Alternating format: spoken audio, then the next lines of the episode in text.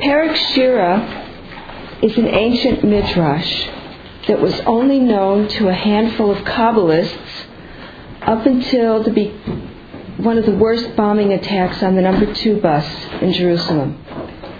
And then what happened was, with that explosion that took so many lives, a whole new world opened up about revealing the Kabbalah. And it seems to be a parallel process. The more pain the Jewish people go through, the more is revealed in holiness. We have to remember that this physical life is limited, and the life of the soul is unlimited. So in Judaism, we always want to try to attach ourselves to the infinite, to the one God, who seems to be a finite number. Hi, Sarah. Seems to be a finite number, but really attaching ourselves to the one God opens infinity. So basically, when the Mishnah was codified in the year 200 by Rabbi Yehuda HaNasi, he was the prince of the Jewish people at that time. He was living in a integrated community of Romans and Jews in a town called Tzipori in the central Galilee, and he was interacting with the Romans and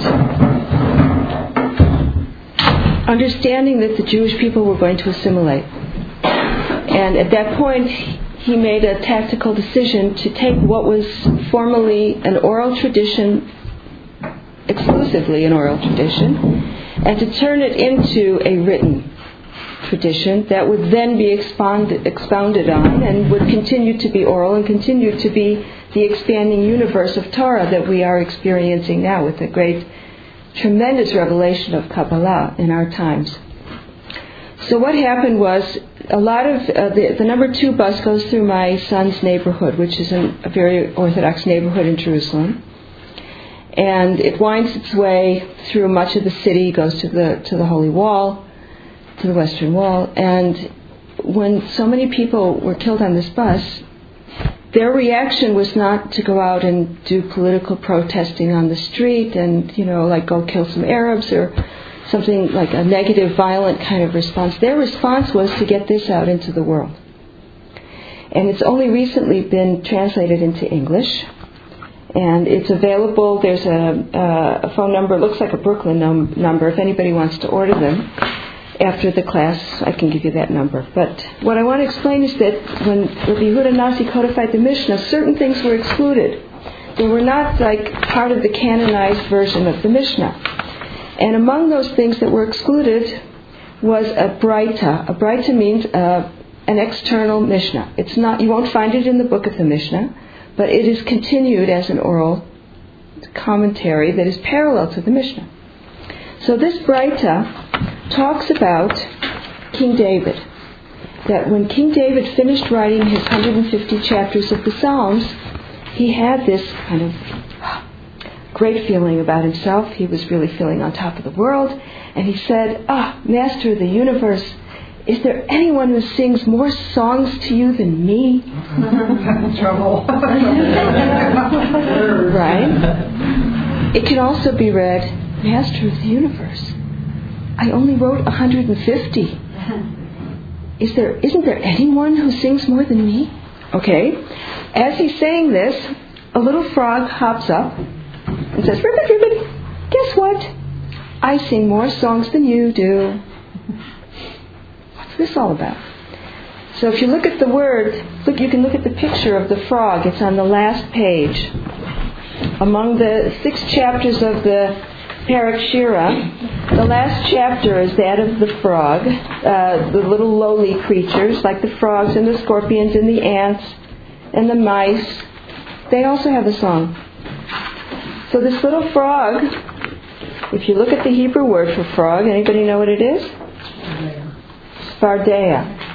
So tzfardea is made up of 2 words, tzipor, dea. The frog comes after the fish because it's amphibious, so it lives part-time in the water.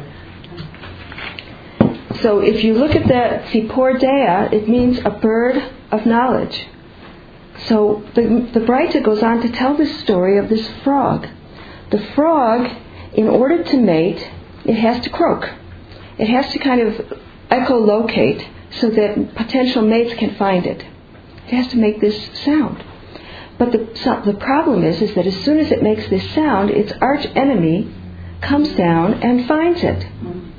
So it's this paradoxical survival kind of extinction kind of difficulty that's going on for this frog as it's echoing and hoping to find a mate. So it says that even though it knows that it's going to be in danger, the drive for survival is so intense that it's still going to keep on croaking. Okay, so that's what's going on here with the little Jew who is this Tzipor Dea, this bird of knowledge. That we keep on echoing the message of God's oneness out into the universe, even though everybody comes at us from all directions and wants to quiet us, wants to eliminate us.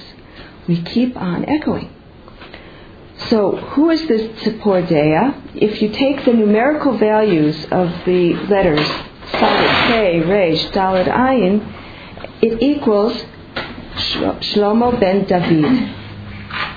Shlomo, the son of David, Solomon. So this is absolutely awesome. Who do we want to exceed us in our life? We want our children to go beyond us. We want them to sing more songs than we sing. We want them to be even more successful than we are. And here it is, Solomon, the son of David, is saying in a certain way, I'm going to sing more songs than you. And not only that, but I'm going to sing 3,000 parables. The whole book of Mishle, of Proverbs, is from Solomon, the son of David. I'm going to exceed you. Have no fear. Don't worry. There is someone who will sing more songs than you, who will continue your work. So that's the Braita. And the Braita is explaining to us that all the creatures of the universe have a song that they sing. As you see here in the Perek Shira, the songs that each creature sings are verses mainly from the Psalms, but also from different parts of the prophets and the writings, like Mishle. And each certain fruit or vegetable or whatever we're going to discuss today will have some kind of a verse. So for the pomegranates, it's very obvious what the connection is, because the verse is Kepelach harimon rakatek mi ba'ad letzamatech. The pomegranate says, your temples are like the segment of a pomegranate through your braids. Your cheeks are that brilliant red color. It's from the Song of Songs, and it's the man describing his wife, his lover, which is all a metaphor for God being the male figure here, and we, the people, being the receptive female figure. So the male is describing the female as this, with this beautiful complexion. Now, the discussion that goes on in the Braita is who wrote the Perek Shira. And so the discrepancy goes up between King David or King Solomon. Was it the master of song, the sweet singer of Israel, King David, or was it his son, Solomon? And that's why we have this discussion between David on the day that he finished writing the 150th Psalm, and his son, Solomon, as in the personage of this frog that comes up and says, don't worry about a thing, I have it covered. And some say that it has more power than the actual psalm. So we all know that when anyone is in danger, when there is a troubled time for Israel, I remember when I taught in the Chabad school systems in Jerusalem, and there was any kind of threat to Israel, the Rebbe would say, stop everything, don't teach any more in the classroom, take all the kids to the Kotel and have them say Tehillim. They would have them say the Psalms at the Western Wall. We would stop all classes, get on buses, and go to the wall. So we know that there's an awesome power of prayer, and the very powerful essence that is captured here in the Perek Shira is even more strong. Let's say, imagine like pouring apple concentrate into a cup and drinking it straight. It's very strong medicine. The Perek Shira is like a very condensed form of not just the Psalms, but all of the verses. So why do these particular verses have so much power? Because what they're doing is recognizing God in all of nature, in all of the physical creation that we can observe. And that's what these 70 archetypal songs are doing for us. They are tuning us into the fact that every blade of grass has a guardian angel over it. This is according to the Talmud, that stands over it and hits it and says, grow, grow. Now imagine if a blade of grass, how much more so human beings? You know, do we have guardian angels? And there are many different versions of the Perek Shira. Because it was oral, there was a lot of leeway in which verses were included, which verses were excluded.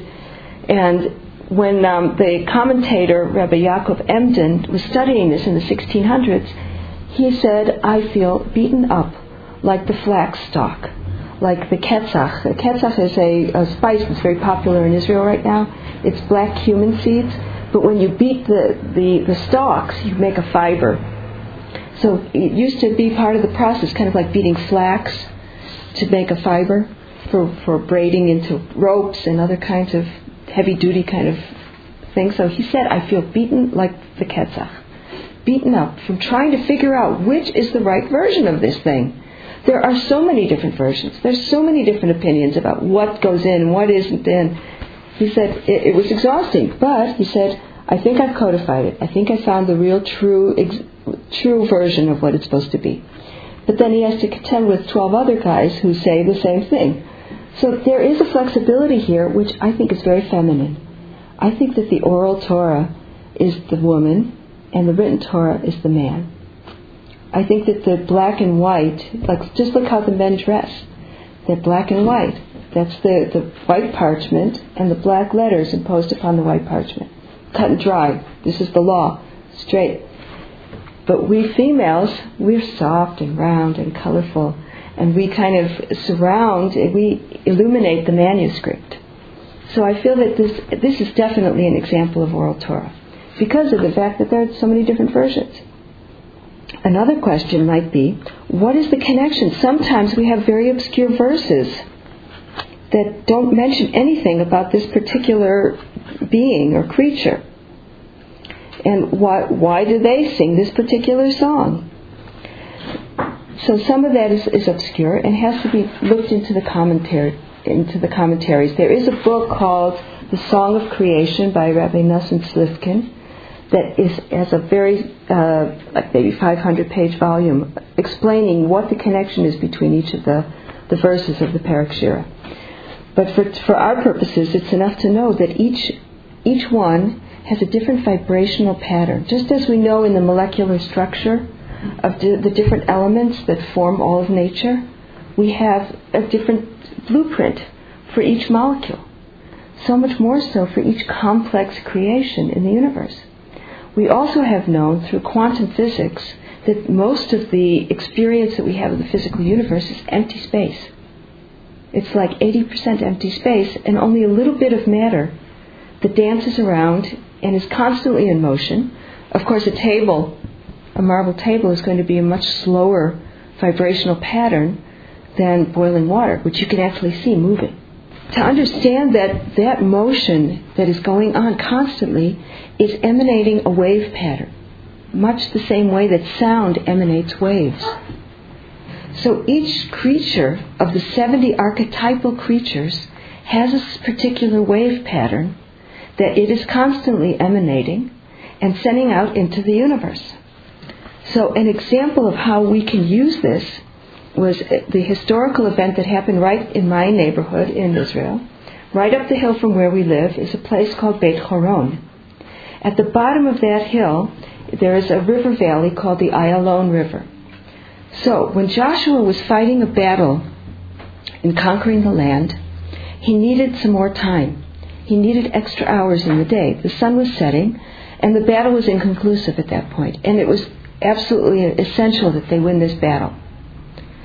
So Joshua picked up the Song of the Sun and began to chant it over and over again. He knew it because it was known to the select few. Okay, now the translation here in this brand new translation into English, first time ever, The sun and the moon stood in their abodes. To the light of your arrows they will go, to the shining of your glittering spear.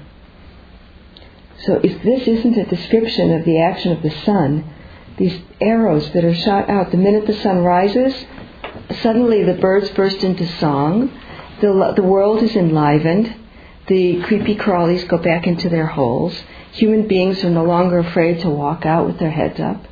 It's incredible. They will go to the shining of your glittering spear.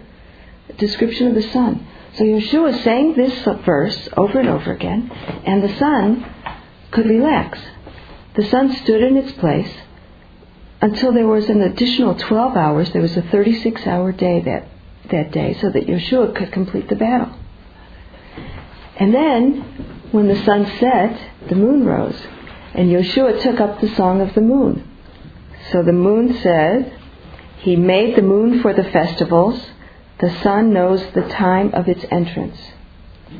So we calculate our holidays according to the moon, balanced with the sun. The Islamic calendar is entirely based on the moon, and that's why their Ramadan, their holy month, can come out any time of the year, any season of the year. But we have the mitzvah that we read 2 parshas ago. In Shul we read, HaChodesh Hazeh Lachem Rosh Chodeshim. This month shall be the first of the months, the month of Nisan, the month of Pesach. Because of that imperative, we have to constantly adjust the moon to dance with the sun. So it's like the male and female in the universe have to coordinate and dance their waltz in harmony with each other. That is the goal. It's not that men should be elevated above women. Women should be subservient. And it's part of the process that we're experiencing right now, that men and women, the sun and the moon, metaphorically, are going to be on equal status. And that's the goal, the ultimate goal. So, Joshua sang the song of the moon, and the verse in the book of Joshua says, Shemesh bikivon dom, may the sun stand still or be silent. Dom means silent also. When the army gets a command, Amod Dom, they're standing in silent attention. So the sun was silent. Shemesh b'kivon dom, the Yareach b'Emek Ayalon, and the moon in the valley of Ayalon. That's the river that formed the Ayalon freeway. Into that riverbed is where they built it, just like I-25 is built in a riverbed, the Platte River Valley, right? Mm-hmm. So they built this major freeway through Tel Aviv in the Ayalon River. But Yeshua used the power that he knew of from knowing the Perek Shira to cause this change, this immense change in nature. And we ask ourselves, why is this being revealed now? Why is this power of nature being revealed to the entire world? Because everything's being translated into English. Anybody could read it. Look at what's happening to our planet. We were up in the mountains for a Shabbaton at Snow Mountain Ranch, and half the trees were dead brown. It was so terrifying. Mm-hmm. There was very little snowpack, even though there was so much snow down here in Denver. Where's the water going to come for the whole western part of this country? Things are changing in such drastic forms. There have been hurricanes in London. One of my neighbors on the Moshav is from London. Hurricanes in London? Tornadoes in Florida? What's going on? If God isn't going to get our attention through the world of nature, how else is he going to get us to pay attention? We're so blitzed with the media that we humans have created. So this is helping us to get in tune with nature again, to notice the little things. How did Moshe Rabbeinu become the greatest leader of all time, of all history, especially of the Jewish people? He stopped at a burning bush. He didn't just walk by. He paid attention to the little details of nature. Okay, so that's one very practical use of Perek Shira. Where did the position come from for each item in nature? Was it something that was created for this purpose, or is it a passage from Tehillim or from Torah or from somewhere else that somebody took out of a different source and applied it? It's both. It's actually both. First of all, we know that the Hebrew alphabet are the building blocks of creation. Okay, so both. We know that the Aleph-Bet are the building blocks of creation. And when Adam was in the Garden of Eden, and each of the creations were brought before him, each of the animals, his job was to give the animal a name. And this name was not arbitrary. Oh, you look cute, you zebra over there. You know, I'm going to call you zebra because zebra evokes stripes. You know, and everybody's going to think of, when they think of zebras, they're going to think of stripes. That's too arbitrary. There's actually a three-letter root that it becomes the divine essence based on the Hebrew letters. That when you recombinate the 22 letters of the Hebrew alphabet, you are working with recombinant DNA. The 22 Hebrew letters. So when Adam said Sus to the horse, and Sus is one of the archetypal songs, he is defining that the Samech Vav Samech is the essence of this creature. And so for all the rest of all of the created experience, Adam is Aleph, meaning that we have a spirit connection to the one above, and Dam is blood. So the Aleph coming, the oneness of God enlivening the human flesh is what makes us alive. So it's not accidental. And each verse was known from the beginning of creation, at least from the time of King David. That was known that each one of these verses reflected the essence of this creature, even if it doesn't name the creature in the verse itself. And so these particular numerical values of the entire verse, etc., are known to have a certain, again, vibrational pattern that is a song. When things move, like when you clink onto a fine crystal, it creates music. Imagine the harmony of the universes. And when we intervene in a destructive way with nature, when we, let's say, do certain kinds of genetic manipulations of things, we are altering the created vibration of this creature. So when you go into the health food store and it says certified not genetically engineered soybeans on your soy milk, you know that a human hasn't intervened in a destructive way here. And that's got tremendous ramifications for understanding how we interact with the universe, we humans. Okay. So I'm sorry, I wasn't sure. So you're saying that the verses existed prior to any codified or any written source, or were they taken from a source that was written by from the Tehillim or from the Torah itself? It's what Torah, I understand. Was it a verse from? I understand. So you're wondering what came first. It's kind of a chicken and an egg kind of experience here that I have to give you that answer, because we all know about this concept of the Big Bang. So the Big Bang, in a certain way, happened at the very moment of creation, when God said Yehi-or, that let there be light, that there was this explosion from this very one tiny, infinitely tiny point of matter that exploded and is continuing to explode out into the universe, into outer space, into what the astronomers have begun to measure as a continually expanding universe. And so at that moment, all of experience of creation was present. So the verses were present. The same way, there was another sort of Big Bang that happened on Mount Sinai. When God said the first word of the Ten Commandments, he said the word Anochi. It starts with an Aleph. This Aleph was like that point, that number one. Aleph stands for one in the numerical system. That number one became like the Ten Commandments, which then expanded to the 613 mitzvot of the Torah.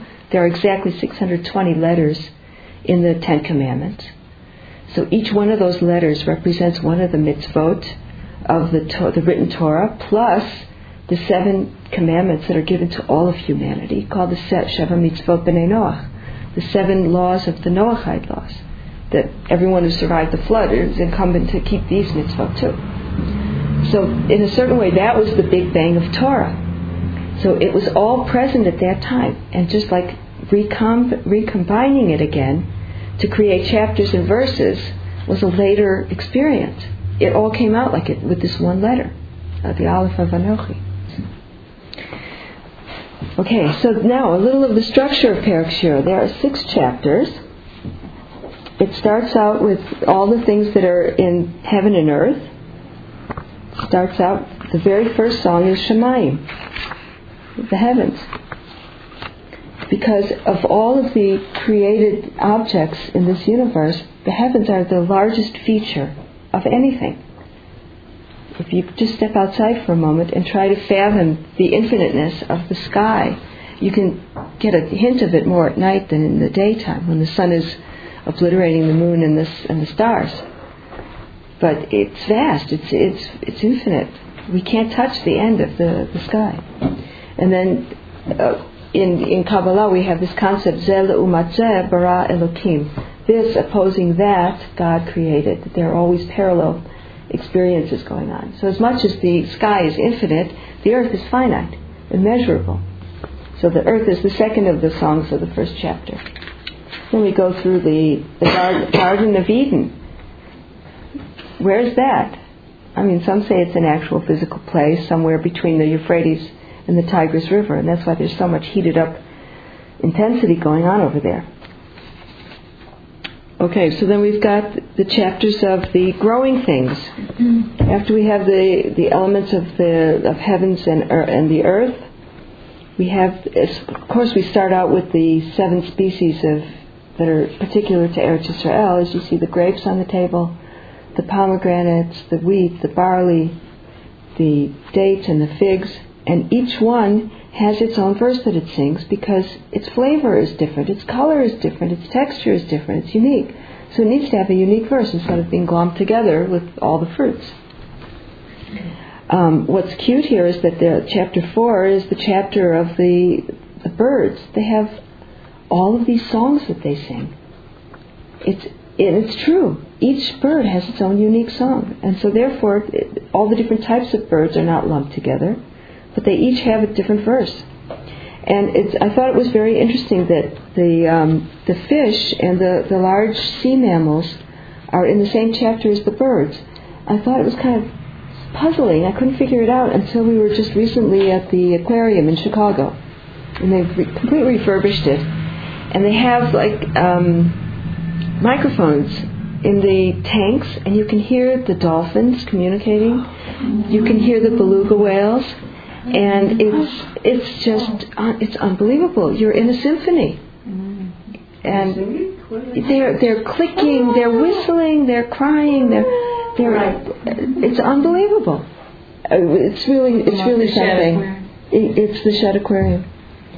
I haven't been there maybe in 40 years, but it was great. Is that something new? Because I was there a couple of years ago and I haven't seen that. It was spectacular. I don't know when they instituted it. Like I say, I haven't been there many years, but it was really something. And I was saying, I took my Perek Shira with me, of course. And as we were going through, like the King Komodo, they had the giant lizards, and that was their special show for this time. So I sang the song of the Elim Shebeshratzim, the largest of all of these kind of amphibious reptile creatures. And so I stood by its display case and I chanted the song of the Shratzim. It's been really special for me to have this Perek Shira to hold on to. It's like when there are dark and scary times in Israel, I just pick it up and I say it. You could say it day or night. It's like the actual structure of the Perek Shira ends with this Braita, another one of these external Mishnayot, one of the Mishnahs that weren't part of the codified Mishnah, where there's a Rebbe who's fasting, Rabbi Yeshayahu, who is the student of Rabbi Hanina ben Dosa. He's fasting 85 fasts. It says that the maximum amount of fasts you're supposed to fast, like one day after another, is 84. But he fasted 85 fasts in protest. What was he protesting? He said, why do the dogs have a song? Now, apologize to any dog lovers here. But he said, the dogs are considered these like chutzpahdik creatures. They just come up to you and jump on you and why do they have a song? And so it said that the angel of Habakkuk, the prophet, came down to him and said, wait a minute, you have it all wrong. Don't you know that the dogs have tremendous merit? That when the Jews came out of Egypt, and it says not one dog barked or wagged its tongue at the Bnei Israel when they came out of Egypt. And said, not only that, but I'm going to reveal a secret to you that no one knows, that the actual process of preparing parchment for a Sefer Torah and for Tefillin and for Mezuzot involves taking the excrement of dogs and using it to tan this hide. Wow. So he said, this is a secret that was only revealed to me, and I'm only revealing it to you because you are a student of this Rabbi Hanina ben Dosa, who is unbelievable. I can tell you other stories about him if you like, but he said, I'm going to let you know about this so that you will have respect for every living thing. Klavim omrim, what do the dogs say? Bo'u nishtachave v'nichra'ah, nifracha lifnei Hashem osenu. Let us all come and prostrate ourselves and bow down. Let us kneel before our God, our Maker. It's a verse from the Psalms. It doesn't mention dogs. What's the connection? Because the dogs have been treated like it's a dog's world, right? We even have this in English, right? Throw it to the dogs. But the dogs get their reward. They get to sing one of the songs of the Perek Shira. Every single living creature. They're like the ants. You know, we don't like ants at our picnic, right? So they're annoying. When they climb onto my kitchen counter in the summer, I know that they're living in the sand because our floors are made of stone tiles and they're on a layer of sand. I know that they're tunneling through the sand under my floors. It's part of life. So instead of like getting out the worst poisons and killing them, I talk to my ants. I sing them the Perek Shira. I say, like, come on, you guys, you know, can't you find a better place? And then my kitchen counter. Sometimes. Otherwise, I'll sprinkle a little baking soda. Okay, you know, I'll compromise. Because the ant is my theme song right now. I want you to know, ever since I learned this thing about Gan Eden and Gehenom, there's actually a song for Gehenom also. Gehenom is hell. There's a hell of fire for those who have sinned through their passions, by being a fiery temperament, you know, or getting angry at other people, being destructive in a fiery way. And there's a hell of snow for people who are cold and apathetic and lazy. So that's my theme song right now, is the theme song of the ants, because what does the ant say? It says, it's from Proverbs, which is written by King Solomon. It says, Lech el nemala atzel, re'e trachea v'chacham. The ant says, go to the ant, you sluggard. Look at her ways and become wise. Mm. So I'm watching the ants and I'm studying them and I'm saying, okay, no more lazy. I'm on my anti-lazy campaign of exactly what your question is. Look at the scorpion. Akrav omer, tov Hashem lakol v'rachamav al kol ma'asav. It says, the scorpion says, God is good to all, and His mercy is upon all His handiwork. Oh. I mean, I've been stung by a scorpion. It's extremely painful. I actually was stung when I was 8 months pregnant with my first child, who was born in the sign of Scorpio.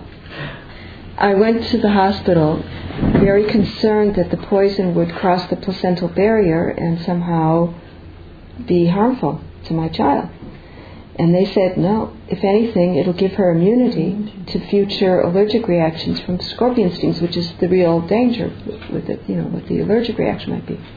But it doesn't seem like a very compassionate kind of creature, and yet the verse says, God is compassionate to all. God is good to all. So what could that mean? So Rabbi Nosson Slifkin explains in his book, The Song of Creation, he brings the Kanaf Renanim, which is one of the 12 major commentaries about the Perek Shira. He says that the compassionate aspect of this is that the scorpions mainly live in desert areas that are uninhabited, so that they are not really in contact with human beings all that much. When we moved to the Moshav, the land there had been abandoned for 1,800 years. No one had lived there. It was just rubble. There were no trees. It wasn't a lush area. We've created a garden there. Kai has been to our house. You can visualize what it might have been before then, and it was filled with scorpions when we first moved in. They moved out once it became a human habitation. That is the aspect of compassion that God has for all of his creatures. It's just a small example, but we don't know why one verse is. Sometimes it's obvious, but in a case like this, we have to read into it, and that's where learning this in depth with commentary is highly recommended. Something that came to mind when you described dogs. First you said they're chutzpahdik, they jump up, and then we read, we shall bow down. Precisely. So they took something of their own nature and reversed it. Absolutely. And that's what we all do. That's what Avraham Avinu had to do. He is the, in the Sfirot, the way the Sfirot line up, he is the right hand, which is Chesed, loving kindness. He's the first of the Avot. He's the first Jew to stand up and recognize the oneness of God, and to stand up to the other people of the world and say, no, there's only one God. These little figurines that you're bearing in the planted rows are not creating your fertility of your crops. There's a one God that's infinite and invisible. So he had to take his nature of chesed, of inviting people in and giving them yummy food, and then telling them when they said thank you, he would tell them, don't thank me, thank the one God. And through this he created many converts. So he had to take his nature of loving kindness and outward reaching and helpfulness, and to absolutely, completely turn it inside out, to put his own son on the altar with a knife at his throat. We Jewish people know a very deep secret. We have to remember it every minute. Even when the knife is at the throat, we should never abandon our hope and our prayer that God will have mercy on us. Even when things look really bleak, where there's, like my grandmother used to tell me, where there's life, there's hope.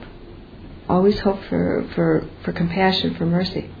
Even in this darkest of exiles, of the 4 exiles that we've experienced, and the seemingly endless one, we're beginning to see a little light at the end of the tunnel.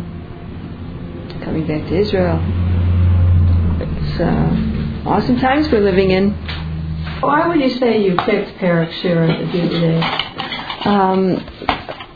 I love it. And I believe strongly that when a teacher loves their material, they give it over with their entire heart and soul. I say the Perek Shira, I try, Berlin Netter got to help me, I should do it every day. It has tuned me into nature. Like I thought I was tuned into nature. I really find so much inspiration. I mean, that's how Avraham Avinu started.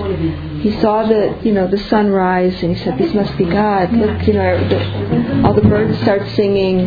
There's warmth, things grow." And then when he saw the sunset, he said, "Well, that can't be God, because God has to be something constant." Then he saw the moon rise and the waxing and waning. He said, "This also."